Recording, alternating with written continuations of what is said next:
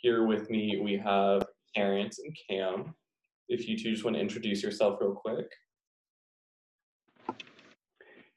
Yeah, so uh, my name's Terry Scraggins. Uh, I'm from Boise, uh, born and raised. I served in the Navy for about three and a half years. Um, just graduated from Boise State with my bachelor's in social work, and I'm working in child welfare. And I would just kind of say I feel like I have a bleeding heart for social justice and social equity. Um, I've done a lot of advocating and work, uh, advocating for LGBTQ plus youth, particularly foster youth and youth of color. So that's a little bit about me. Um, and my name is Kam. I use they them pronouns, and I've lived in Boise for oh gosh, I think three years now. Um, I have been going to Boise State University, um, but I'm from Indianapolis, so somewhere that's a lot more like diverse than Boise. And I moved here, and it was like, oh my gosh, and finding community in Boise, especially like fellow LGBTQ and fellow Black community, um, and navigating that is something that I'm really passionate about. Um, making sure that incoming like first year students and people who move to Boise also have that same network. So I'm super excited to be here. Awesome. So I want to ask if either of you can help explain the difference between the term Black and the term African American. Hmm, that's a good question. uh, Kam, you got something while I think, or do you need a second? I can think on my feet too. I think the only thing that I can really think of is that, like, so it's like the analogy for a square. So, like, not all African or all African African Americans are black, but not all people that are black are African Americans. That's the only thing I can think of. Yeah, and I mean, I think that I can. I think that I agree with that. Um, yeah, but I've, I've like literally never had anyone ask that question ever before. Yeah, same. So I would say that's yeah, you did a great job of answering it. yeah, I think also like it looks like we might be having some te- technical difficulties at the moment. While we wait for Kam to hop back on, um, Terrence, if you wanted to just talk about your own personal experience um, in Idaho as part of the Black experience. Yeah, so I was born and raised in Boise. Um, grew up here. And it's funny because a lot of people, I feel like that question comes up a lot. And I'm also super kind of like forthcoming in how I talk about my experience. Um, but for the longest time growing up, like I was the only person of color. And so I have always for the longest time, I thought that like I was maybe my thinking was skewed, or I used to think that people would just like treat me differently, but I didn't know why. So like it almost kind of made me feel like I was making things up. And then as I started doing research and getting more like educated, I guess, um, it helped me to kind of like understand the disparities and like social inequalities mm-hmm. that people of color of color experience. And so it actually wasn't until I got into the social work program at Boise State that I started like really understanding how serious it was. Because I don't think that in Idaho, and I mean, it may have changed a little bit since I was in elementary, junior high, and high school, but uh, I think that it just isn't taught. Like Black history just isn't taught. And we te- have a tendency as the state to kind of like skim over um, the importance of slavery and the importance of uh, racial profiling and things of that nature, kind of to make it seem like, oh, there's not a problem, but there is a problem. There just aren't enough Black people in Idaho to like say something about it. Or if they are, they're a lot of times I feel like they are stereotyped as just being the loud black person. Um, but it's just that the the capacity or the the avenue hasn't been out there to talk about it. Um, yeah, I don't. Yeah, I think that answers the question. um, that actually does feed into another question that I got before this presentation, and that is, what role do you think that K through 12 education on anti-racism plays in smaller communities, um, especially throughout rural Idaho, where the communities are um, predominantly homogenous and white? Do you mean like the uh, like the lack of education, or like if anti-racism is like taught I guess I don't understand the question. I would say more um, the lack of education on anti-racism. Oh, I mean, I think that it's one. I think that it definitely plays into K through 12 education. Uh, I mean, I from from my own personal experience as a person of color who grew up in Idaho, um, I myself struggled with my own racial identity, and being told that I like wasn't acting black enough because I wasn't speaking in like stereotypical language or um, being treated differently, um, literally just because of the color of my skin. I think that by not having those, those like education and like those measures in place to teach people and help them understand what's going on in like the history of African Americans is a huge, a huge thing. Um, Kam, what do you think? Sorry, I missed the first half of that question. So, what role does K through 12 education on anti-racism play in smaller communities, like the rural communities in Idaho, where the population is mostly homogenous and mostly white? Oh gosh, I think it's like, like if students are are being taught that like that like it's uh, not appropriate to talk about race in school and then they go to any other place when they're older like and they're taught that like we're not supposed to talk about this like we're like we're not supposed to see color then it like it automatically subtracts them from like a really really important conversation that needs to be had. And like i so when i started at bsu i was an education major. I'm not anymore just because education is really hard but like I took a diversity in the classroom, like a class about teaching diversity, and like we would start talking about race, and everyone in the class that wasn't a person of color would automatically like try and divert the t- the to like talking about gender or sexuality or, or um, disability. And I'm like, all of these things are important, and you're going to have students that um, have disability, are queer, are um, transgender but you're still going to have students that are black. And so having those conversations is like really really young is super important. And when kids don't get that i feel like they miss out so much because like you're also missing out on the culture when you don't teach race mm-hmm. because uh like like coming here it felt like i couldn't share my culture at all.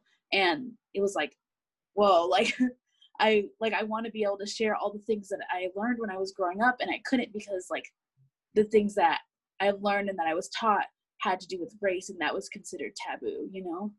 Yeah. Yeah, and I think to kind of add to that as well, Kam, um, you kind of like speaking that and talking about that.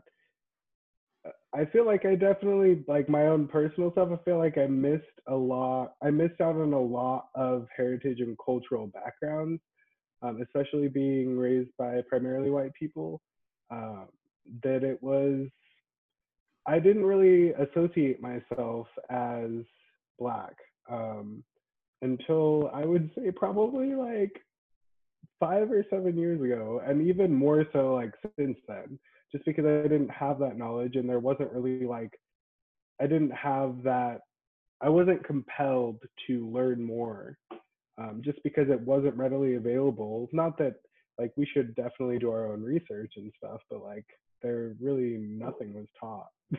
so I completely I, I I completely agree with that.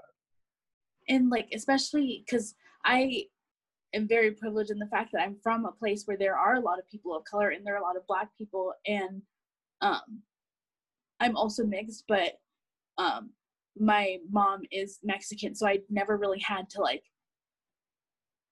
I I didn't have whiteness to interact with and navigate, and I think that I have a lot of privilege in that because I like I don't know a lot about like how white folks grow up, but I know about like the way that I grew up and the way my friends grew up, and we were invited to celebrate our like our culture and our heritage, and it wasn't something that was so like that was so taboo, and it like I recognize that I have so much privilege in that because I have friends that are here that were like that are from Idaho were adopted by white folks that like they never got the the chance to experience blackness and navigate blackness with other black folks. Especially because like if you're from rural idaho it's like if you're black you're probably the only one which sucks but like that's kind of idaho's reality. Yeah absolutely and Kam a quick question for you is do you mind talking about your own um, black experience in idaho especially since yours will be different than terrence's especially as an outsider to idaho moving here?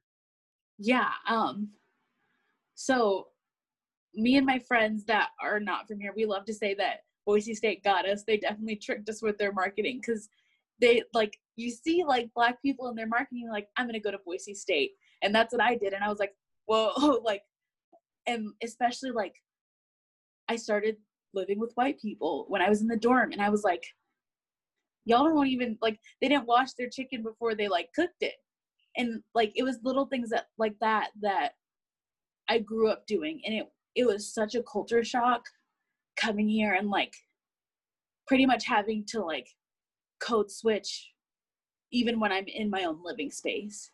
And like it's so funny cuz I'll like get on the phone with my friends from back home and it's like a complete 180 switch like I'm like it doesn't even feel like I'm the same person. And my mm. friends will be like, "Why are you talking like that?" I'm like, oh like like yeah. and it i think that it's been difficult but like the support systems that i do have like have absolutely changed my life like i was a sad alone freshman living in the dorms staying in my dorm like all the time and finally um so i was in trio and my mentor was like well why don't you come to this event with me and it was taco tuesday at boise state's campus and I went and I was like, wait a minute, look at all these people of color. Well, like, where have they been hiding? Like, mm-hmm. and um, so I was sitting down. I was like so scared to even like open my mouth. And um, at the end, someone came up to me and her name was Sierra, and she was the president of uh, what is now the Black Student Association. And like, she just like started having a conversation with me. She was like, "You have to come," and it was like, "Oh my gosh!" Like, there there are more people like me there are more people who like also like there's nothing wrong with having white friends but like having black friends that you can relate to on a cultural spiritual like emotional level that something that, that like a white person just can never understand was it was like bliss and it's gotten a lot better but also like especially now like Idaho is like it's not always going to be the safest place. And even now, there's supposed to be a protest tonight, and there are people talking about going in like Nazi gear to counter protest. And it's like at at those times, I don't feel safe being black in Idaho, but I think that I have the support system that like is always going to back me up if I do want to go to those things, you know. Mm-hmm. No, and that's really good that you do have that support system and that support systems like that do exist in Idaho. Um, would either of you say that events like Pride um, help representation in Idaho or Boise? Do you mean like black representation or queer representation? I would both, actually. Um, um, I I think that not really because when you go to Pride, it's like it's kind of just as wide as everything else. But also like I have a lot of qualms with the Pride that we know it today because um like the like oh what's the word I'm looking for like the the highlight on like fetish communities that's there makes it a very unsafe environment for young queer people and, and asexual queer people who are like sex repulsed. So I have my own like I have my own qualms pride, but also I think that like the community aspect could be really positive if it weren't so much a party and like community gathering, you know? Mm-hmm. But also I love a good party now and then, but like I think doing that grassroots work that pride was intended to be and what like like our queer role models intended it to be is something that like I'd want also to be focused on like during Pride Month. Yeah, I would agree um, in that sense of like, no matter where you go in Idaho, like there's not going to be a lot of people of color. so like in the sense of, is it representing people of color, like queer people of color? I would say yes, a little bit. Um, I don't think that it's it's necessarily meant for that, even though if you look at like historically the LGBTQ plus community and the trans uh, individuals that have been killed and like kind of how everything started, um, I would say it's a good place for like just the community. But I agree with Kam in that there it doesn't really it really is focused on like the party aspect and maybe not so much the importance of the event itself. Okay. Have either of you experienced any racial profiling in Idaho? Always. Agree. All the time. I get follow I I can tell every time I go into Target. I don't know what the guy's name is because I don't want to look at his name tag because I will find him on Facebook. But every time I go to Target, I see him and I'm like, well, can't like might as well I can't put my hands in my pockets. Um I like if I have a cart, my hands can't be like in the cart. I can't take my purse into Target. It's like but I it's so weird because I'm used to it, you know? Mhm. Like the fact that I can I know his face and I like look for him, I'm like, where is he hiding this time? Like because I've never stolen from Target. I don't think I've ever. The only thing I've ever stolen in my life was 25 cents from my grandma, and like, um, so like to know that like they're there, it's kind of like when I'm in it. They even do it when I'm with my white friends, and I'm like, whoa, a twist, like, and it's so funny because like I'll go and my white friends don't notice it, but I do because I'm like, Mhm. I know what you look like, bro. I see you all the every time I'm here. I see you. So Yeah. absolutely. Yeah, it it's like we're answering the same questions, Kam, like the exact same way. Cause same. Um, I totally, I've definitely been racially profiled in stores where I've been followed around, but like people don't think that I realize that they're following me around, but like you can tell when you're like, oh, I just saw you. Um, and then I have been pulled over a couple of times where I wasn't speeding because I kind of drive just barely above the speed limit. But it's also, I mean, it's also an interesting thing. I was chatting with someone about kind of like racial profiling and like the experience of a person of color and just how they think. And you don't even like, in the current climate that we're in as a country, with all of the things going on with uh, Black Lives Matter and things like that, um, and just social and like racial equality. I was telling someone, we were having a discussion, I was telling them like, it's really hard in Idaho specifically, but just in general, but very much in Idaho, to not see just a like a stereotypical like white person. And I say that like very loosely. Um, and not think that they have some sort of like preconceived notions about you being black. And when I said that, and she herself is uh, a, a white person, and she was saying to me like, you know what's crazy about that is you shouldn't have to have that double conscience. She's like, I don't have to think about that. I don't have to like check my thinking and like making a stereotype about them.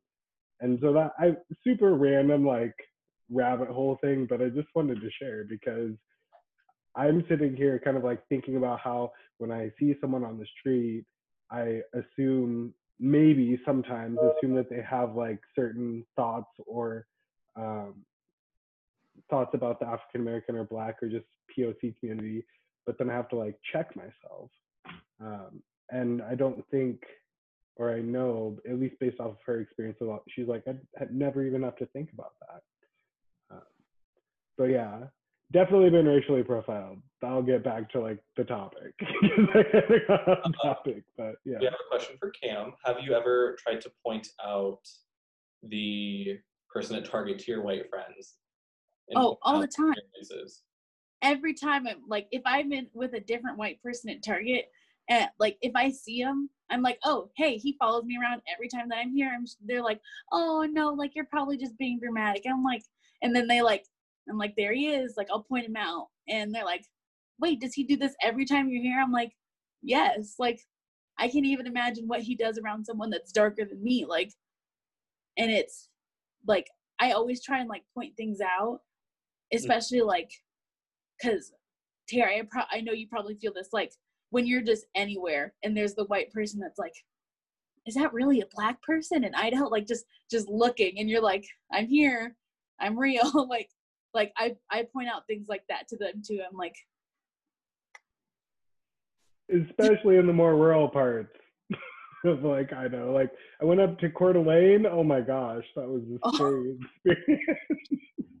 yeah see i like um i go to like my i have family in ontario and i'll go like see them and i like stop somewhere in ontario and people like there are a lot more people of color in ontario but there are not that many like black folks and so i'll go to like the gas station and people like turn their heads because ontario is also a really small town so like you're used to seeing the same people and it's like a different person and they're black? What is going on you know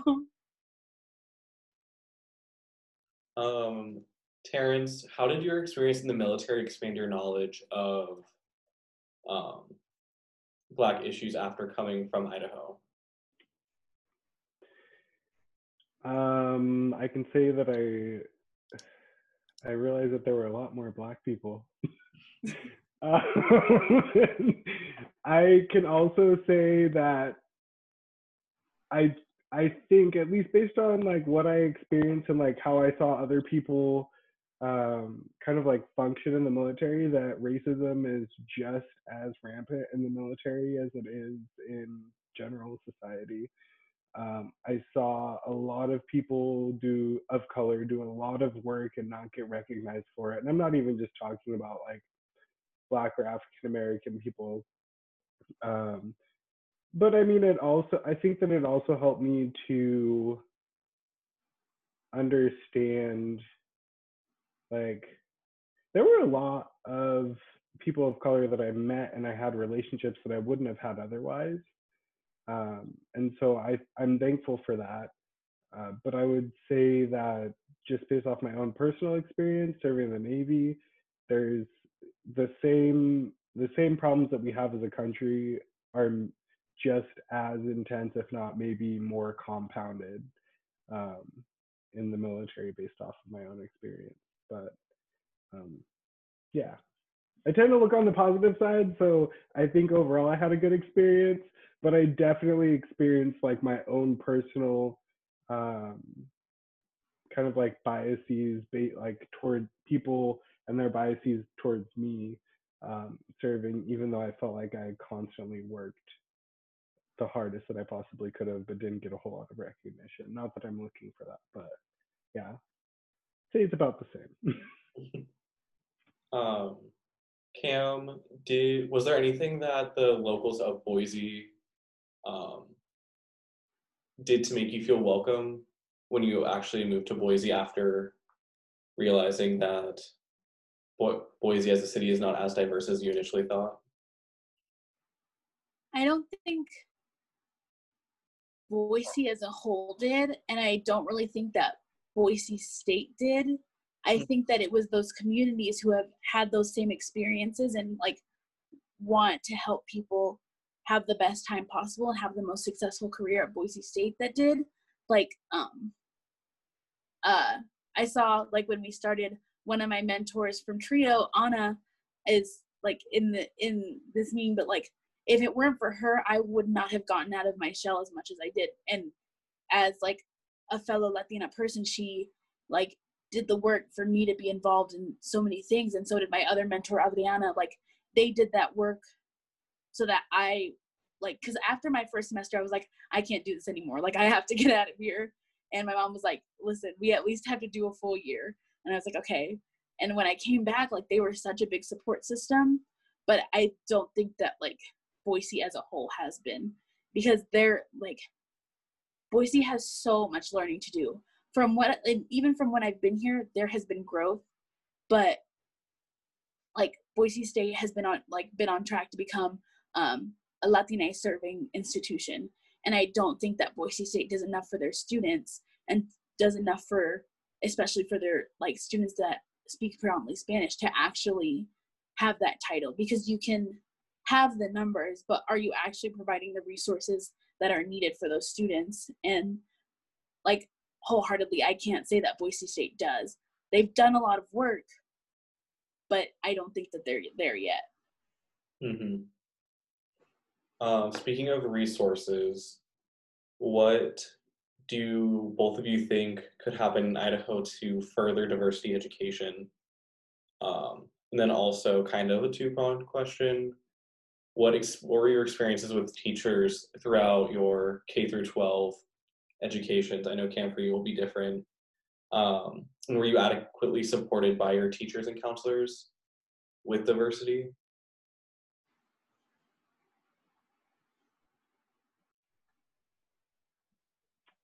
Um, so in terms of, I totally missed like the very last part of the question, but I got the first couple parts, so you can just let me know. Um, in terms of like K through 12 and my experience, um,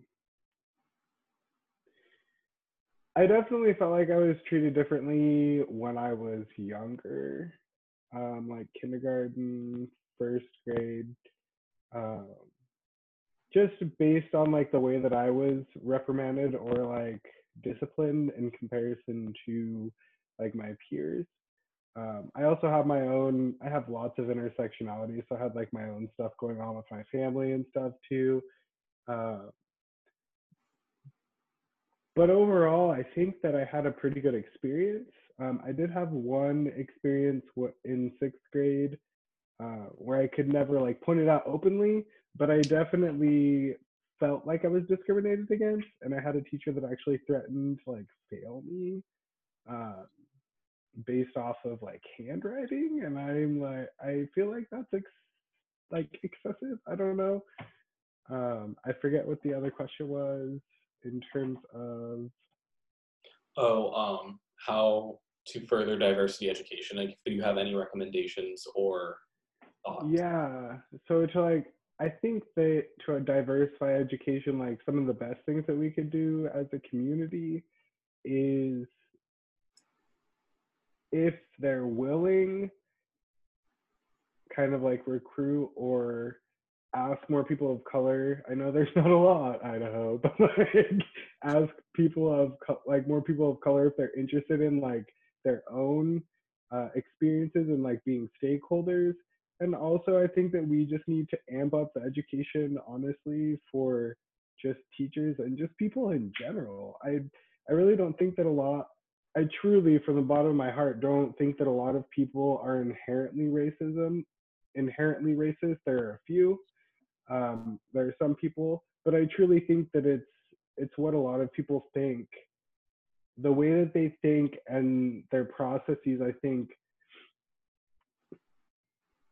they have a like they're thinking a certain way for a reason and so i think if we can educate and like provide more resources as to like the historical background that we could move mountains but i don't think that there's the support i don't think that there's the funding not to mention teachers don't get paid enough as it is like in this current day and age and we just are facing another huge budget cut so I guess I don't really have a legitimate answer, but those would be like dream answers.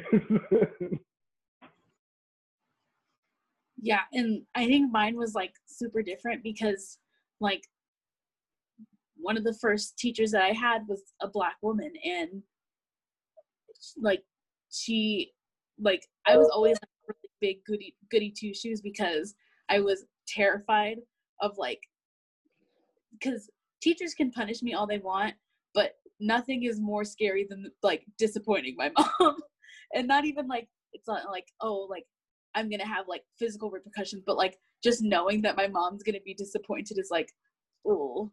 But like my first like my first teachers were black and they like they had gone like they know what it's like to be black and like going into like elementary school i didn't really have the like a lot of the teachers in my school were black as well um except like i distinctly remember one of the teachers that i had um like i think that she just needed like a break because she would just like scream at all the black kids. And like it was like it was scary and it was hard to like deal with. But like then going in like the next year the teacher i had um he was the first male teacher i had but not the first black teacher i had. And i remember like telling my mom i was like he's gonna be mean like i'm gonna have a boy teacher and i don't want it. And this was fourth grade and i heard from him the other day like he was probably one of the biggest positive impacts in my life like education wise and just like seeing how much he cared about students like and how much effort that he put in that's one of the reasons i wanted to be an educator. Um and like even going into high school like we so my high school had four different principals and two of the four principals that we had were black and that like there were always black folks in leadership black teachers that i had um that were supportive and like my um, I can't remember her name for the life of me, but my counselor in middle school is one of the reasons that like me and my mom have such like a healthy relationship talking about like depression and anxiety and all those positive influences that I had like made me so confident in myself and my blackness that when I came to Boise State I was like I can do this. Like like nothing is going to diminish my blackness because at the end of the day people are going to look at me and say that person is black and that's never going to change. And i don't want that to change because i love who i am. I love that i have been given the opportunities that i have but at the same time like like my experiences from terry are going to be completely different because like where i'm from is predominantly people of color and also like i like i can't even imagine what it's like doing school here because I like did service learning in K in like K through 12 and it was like it was terrifying. I was like, "Oh my gosh, I got to get out of here." Like it's it's scary to be in such a different place that has so much less funding than what I grew up with like seeing the difference and seeing like how like how students are treated like it as much as I want to like be in that system to make a difference like i like i give so so so much credit to educators and counselors and social workers because it's such hard work to be a child support system and then like you have to send send them home and you don't know what happens like i can't even begin to imagine how difficult that is and like especially like going back and talking to the teachers that i had and like knowing like the impact that they had on me but also like hearing the impact that I had on them is like like I didn't realize that even when I was little I had this much power, you know? Mm-hmm. And I wish that is something that like every kid learns that you could have so so much power and ability to to change the world. And I know that sounds like cliche and corny, but like every kid does and they just need to be steered in that right direction to know that they that they can do so much and like it starts when you're in school and when you're like in those formative years of getting love and support and education like how much can change like the way you grow up i know i kind of just went on a tangent but education is something that i'm like really really passionate about. You still stayed on topic. You didn't go off topic. What are you talking about? You're fine. Um no, that's really i think that does ring true for a lot of people what you just said Kam. Um, do you either of you have any examples of a white person or someone who's I- identifying and attempting to be an ally doing more harm than good?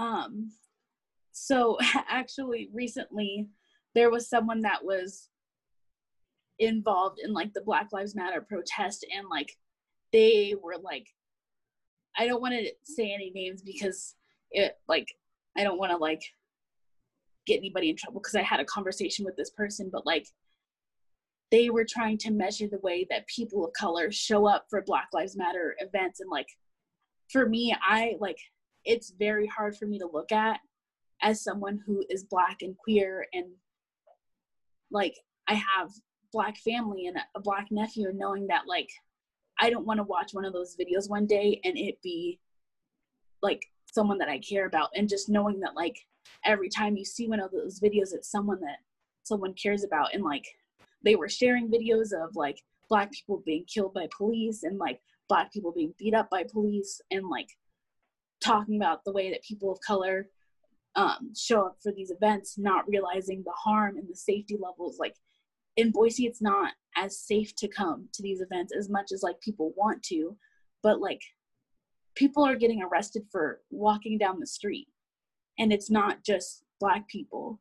And so, like, trying to police the way that black folks can show up right now and what and the capacity that black folks have like it's really a person to person basis because I know black folks that are like, yeah, let's do this, like let's burn stuff down, and I'm like, I like I don't have the emotional energy for this, and it's really like, and Terry might be like, yeah, let's go, or Terry might be like, maybe sometimes, but it's not.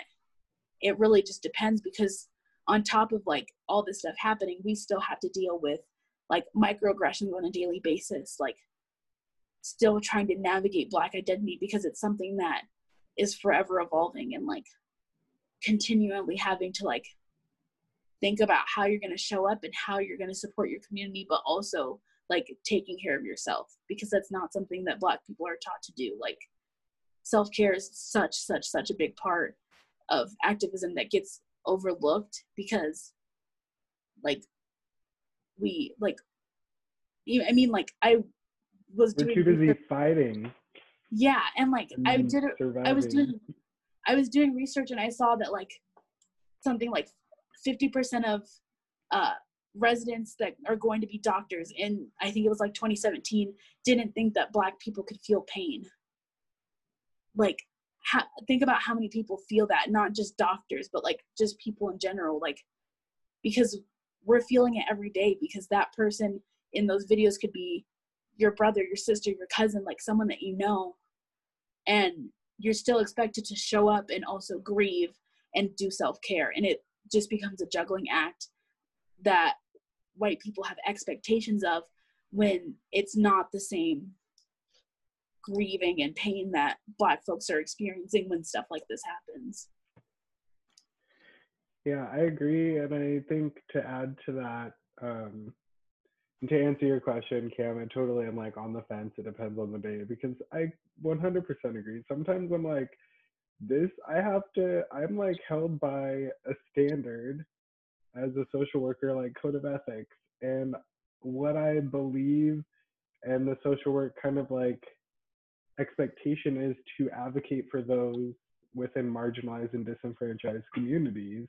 But on that same note, I'm like, I also have to be careful with what I say and what I do because I need to keep my job. so it's kind of like that double edged sword.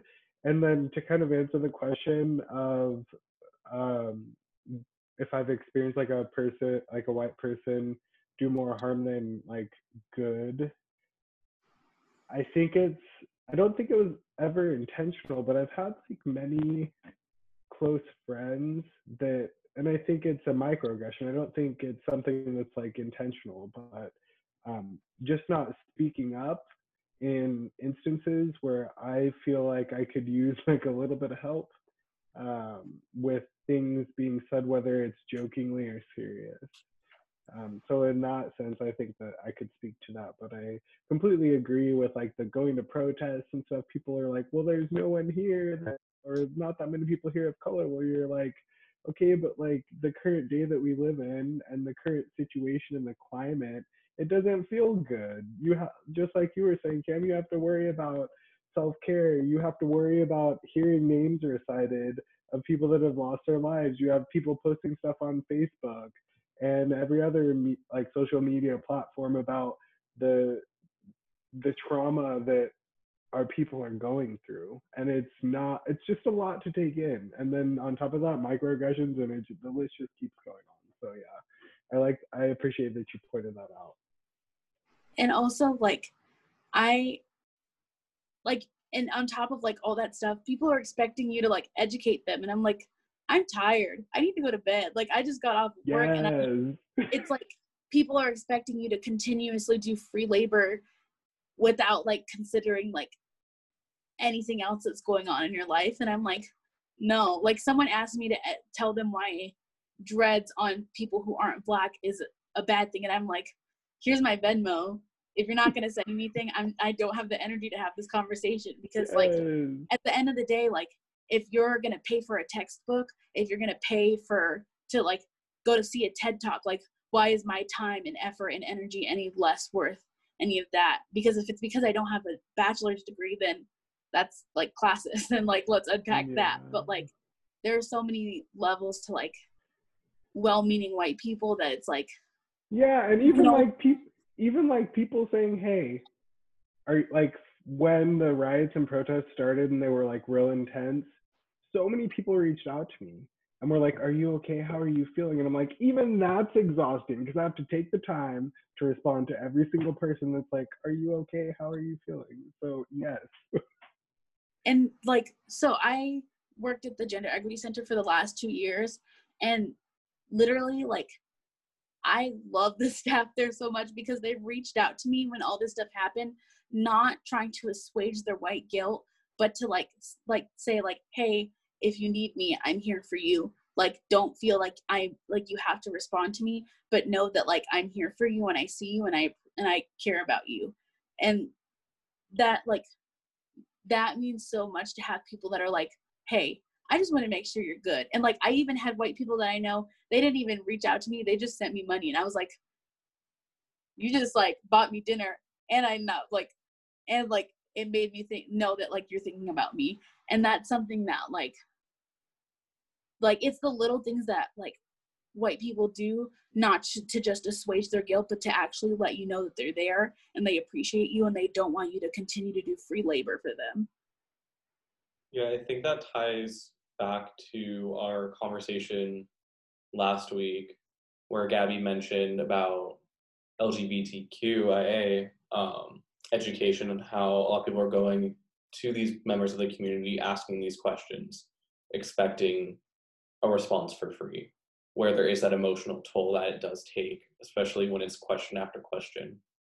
Um, now, talking about intersectionality, which would you have to say is harder for each of you being a person of color or being part of the LGBTQ community within Boise?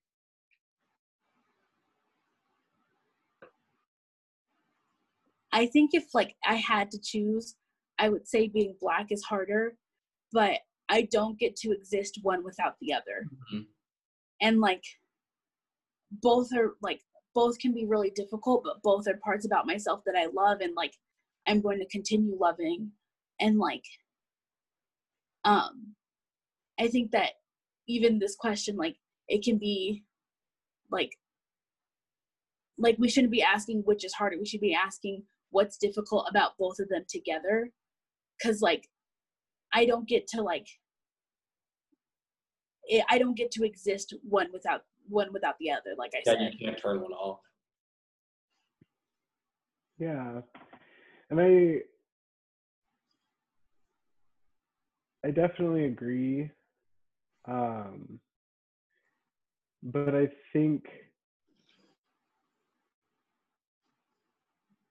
I don't. That's a really hard question to answer. Yeah, I definitely think that they kind of like are one and the same, but then I throw in like I was just talking with someone I had like a a chat with them earlier talking about the different intersections of people and they work for an organization that kind of like promotes social justice and like immigration and LGBTQ and like people of color and I guess for me I don't know if I could even really answer that question because I would say it was more difficult being a person that grew up in severe poverty first before I could even associate or identify with being black or being gay.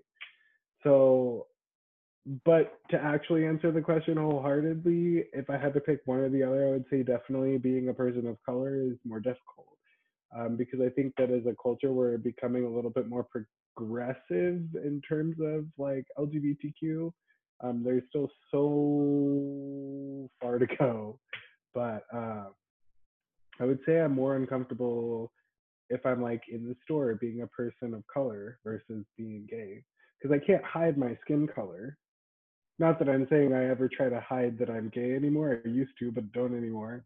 Um, but you can't, you literally can't hide this characteristic as a person. So I probably would have to go with that. And like also, it's so like weird to see like how other parts of my identity intersect. Like because I also grew up like in poverty, but because my my mother and um, my stepfather are both Mexican, people don't attribute my like poverty level to them because they're not black. And also like even like going through school when I started to have like white teachers, they would like assume that I was not doing work or I wasn't doing things because I was lazy because I'm black. Like that's a very common stereotype that black folks are lazy, but it was because I had undiagnosed ADD, ADHD, and anxiety and depression that just made me not want to do things and it's so interesting to see like all those intersections of different parts of my identity aside from like being black and being queer um so there is a movement about taking the knee.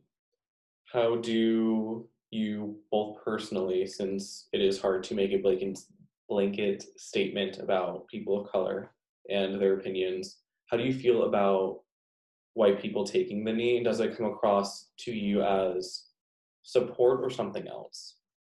I have to ask a question super quick before either of us answer this. Are we talking taking a knee for like the national anthem or are we talking taking taking a knee as in like reference to george floyd? That i don't know so i will give the person a chance to clarify that. If you don't mind sending that clarification in the chat that would be lovely. We'll circle back to that. Oh the national anthem um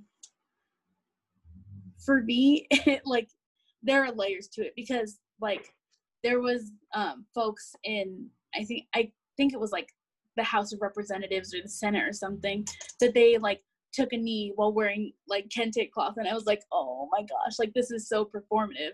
But like if you're doing it in the way that like Colin Kaepernick did in talking to veterans and like seeing the best way to like do it and he did it in a way that was peacefully protesting it it's very different. I think that like if you're taking a knee and putting your fist up and you're like that's it. I, my activism is done for the year like like let's let's investigate that and see like what better ways you can use your privilege to actually like support people like and that that's like that's how i felt about like the blackout tuesday thing where like people who had never said the words Black Lives Matter, posted their little black square, and then continued to like partake in capitalism, partake in like things that continue like going outside without their masks on, things that continually and like hurt people of color disproportionately. It's like, okay, like I can like it's gotten pretty easy to like I don't want to say see through because like again there are people who mean well, but like I don't get to be surface I like like they can have like surface level activism, but the surface that people see on me is black. And so that never changes. Yeah. And I think as oh, it's funny that someone asked this question because I can't tell you how many times I have seen it show up on my feed somewhere. Um, especially like serving in the Navy, I have had so many people that feel different on different ends. But I would say more often than like not, even people that I've served with that have been like, that have seen that or ha- it's come up in discussion, they're like, I don't care. Like that, in in the sense of like, this is America. We're supposed to be a free country. So if you don't want like people are signing the dotted line to serve our country and they don't care about whether or not someone is standing or kneeling because that's their right. But i mean i've also gotten into like a lot of uh, dialogue and conversations with people about the way that they feel about it. So from like that aspect i personally don't care but from like a person like of color aspect like wearing multiple hats i also think that it is a way to kind of like speak out but i'm not i, I still don't have like i'm not against it. I think that it's i personally think that it's fine if someone chooses to kneel for the national anthem but i also agree with Kam in that that shouldn't be all that people are doing. Mm-hmm. What would you recommend? Um, we have an attendee that would like to diversify their social media and also diversify their reading. So, do you either of you have go-to resources on how to broaden their perspective on social media um, such as who they should be following on Instagram specifically, and then also authors that they might not have heard of but can help inform understanding specifically. Don't follow Candace Owens. That's what I can say. Yes. like y'all are welcome to do you, but like I'm telling you right now, from my like from my personal opinion, she has a like she's very intelligent, but that's like I would say that's a don't. Um, in terms of like things to do, Kam, do you have some? Um, I think okay. This is very like base level, but follow Lizzo because to see someone who is plus size and black doing their thing and shutting down people who are like, well, you're fat, so you're not healthy, and then like people literally watching her do like these dance moves that they couldn't use, do in a thousand years. Like I love Lizzo and I love her so much.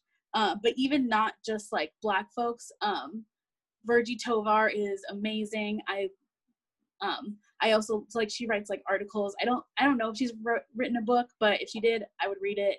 Um oh gosh. Um if you are I, trying to get sorry, go ahead.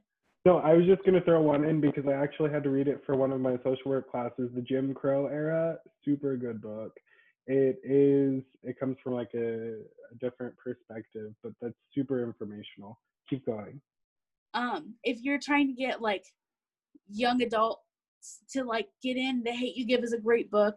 It's a lot better than the movie. Um, um, I oh I can't think of her name.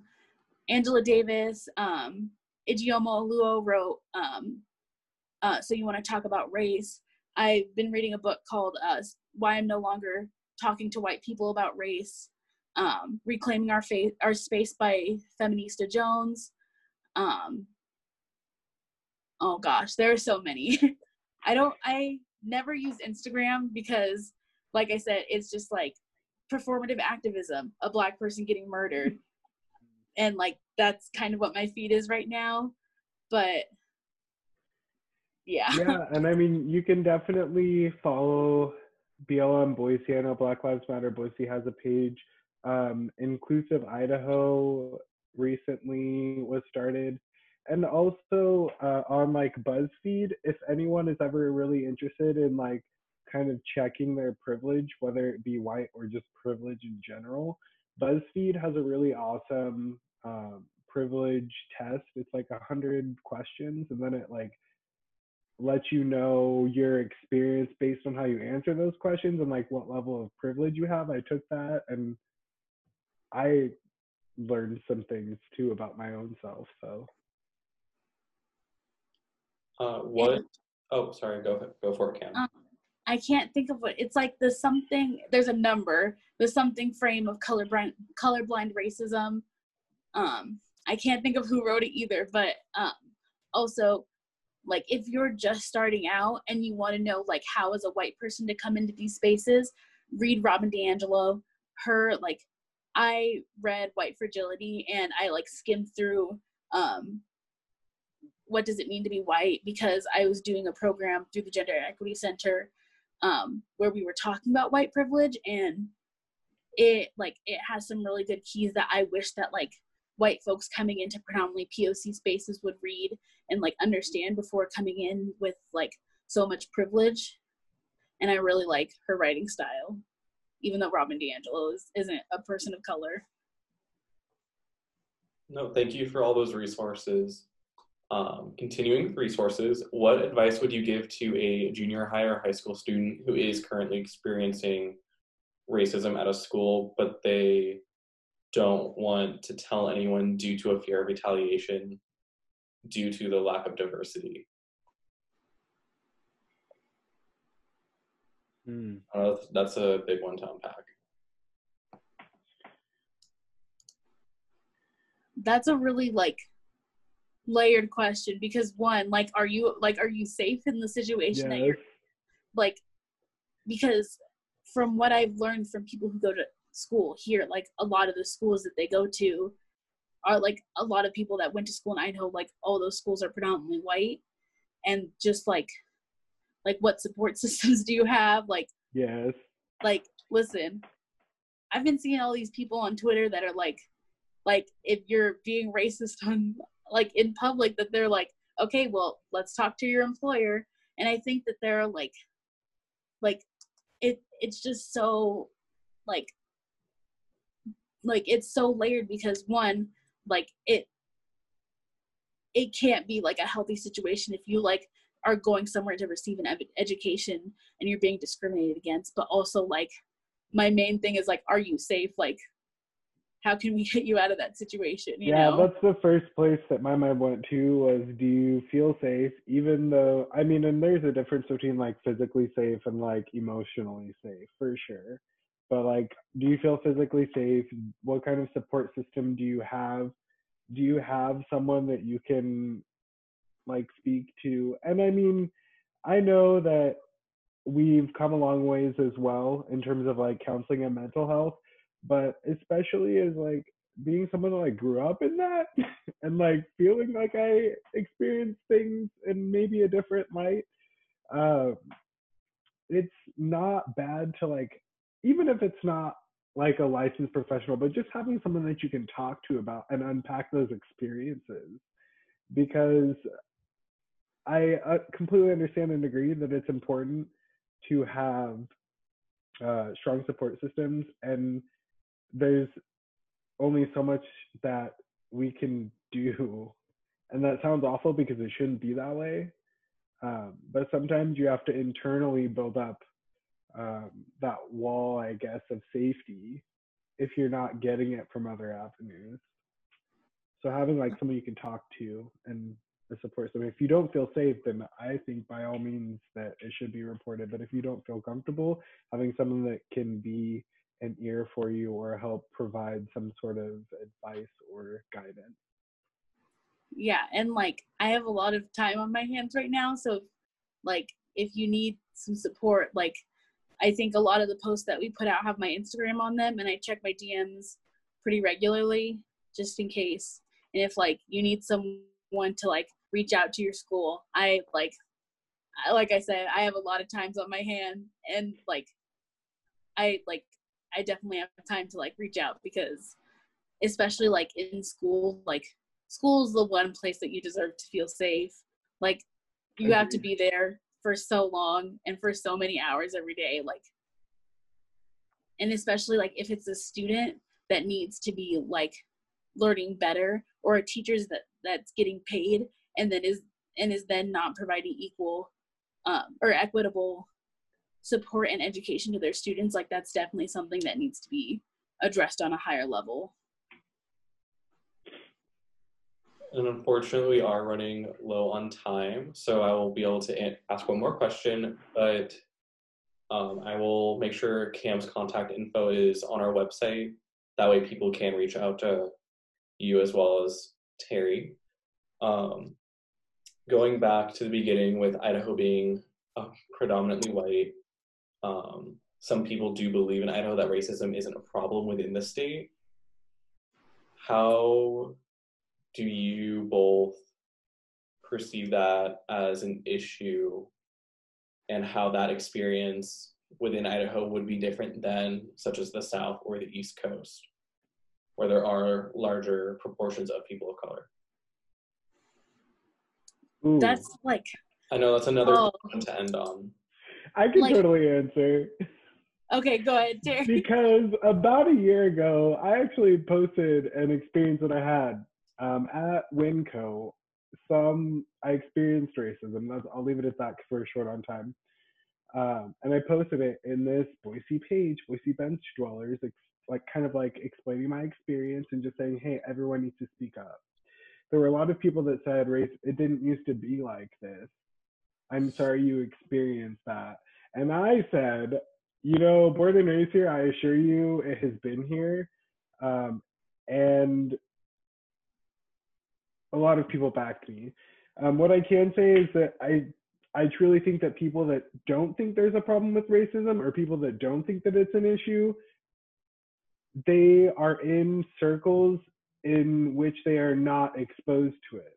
But I can tell you that people of color, it is definitely a real problem. And it is certainly a problem today, especially considering the time that we're in. And I just encourage those people that don't think racism is a thing in Idaho to do a little bit more research and get more educated because it is. And I will say that till I'm blue in the face. But there's my two cents. It's all you can. Yeah, I definitely agree. Like if if one, I like met people of color who are like, oh, I don't experience racism, and then they do like research and education because they haven't had to do that before, and they're like, wait, these people were like being racist towards me and I didn't realize it because I've had to block it out for so long. And like just like knowing that like Idaho is somewhere that where from what I've learned and from what people have told me is that it's a place where people feel like they have to assimilate just to feel safe and just to feel welcome and it continues that idea that like black people are so ghetto and ranchant and that we are just so other and just like taking a second to realize that like as like as much as people hate to hear this all white people are racist and you have to do the work to undo that whether you're like overtly racist or you have racist biases like you have to work through that and it sucks at first and it's uncomfortable but i promise you it's 1000% more com- uncomfortable and unsafe being a black person in idaho and it just takes reading and education, watching TED Talks to actually unpack all of that and and then actually be able to provide equitable services at your job, um, equitably hire, equitably equitably provide housing, and like it all starts with individual, and you can take that to your team, to your supervisor, and you like using your privilege your white privilege, your straight privilege, your cis privilege, your able body privilege is something that everyone needs to do um, to make sure that everyone in the room is heard, not just black folks. Yeah, and also and, recognizing oh. that we like no matter where you are in, in Idaho, you are on indigenous land. Like I, I like it doesn't matter if you're in Coeur d'Alene or in Idaho Falls, we're all on indigenous land and recognizing that there are people who are still being left out of the conversation. Yeah, and two seconds too, and then I'll be done. Um, to kind of echo what you said, Kam, in terms of like all white people are racist, I will tell you right now, even myself, growing up in Idaho, I didn't even know I was black until I was four. and I have had my own internalized racism that I've had to deal with. So keep that like just for everyone watching, like keep that in mind too. Like if when you're speaking with people of color, because it's not it isn't just white people. Like I feel like our culture has done such a good job overall to kind of like glamorize people POC's like struggles and challenges that it's it's so much more than that. But Well, I want to say thank you to both of you for a very informative and a very timely conversation. And thank you to everyone who stuck it out till the end.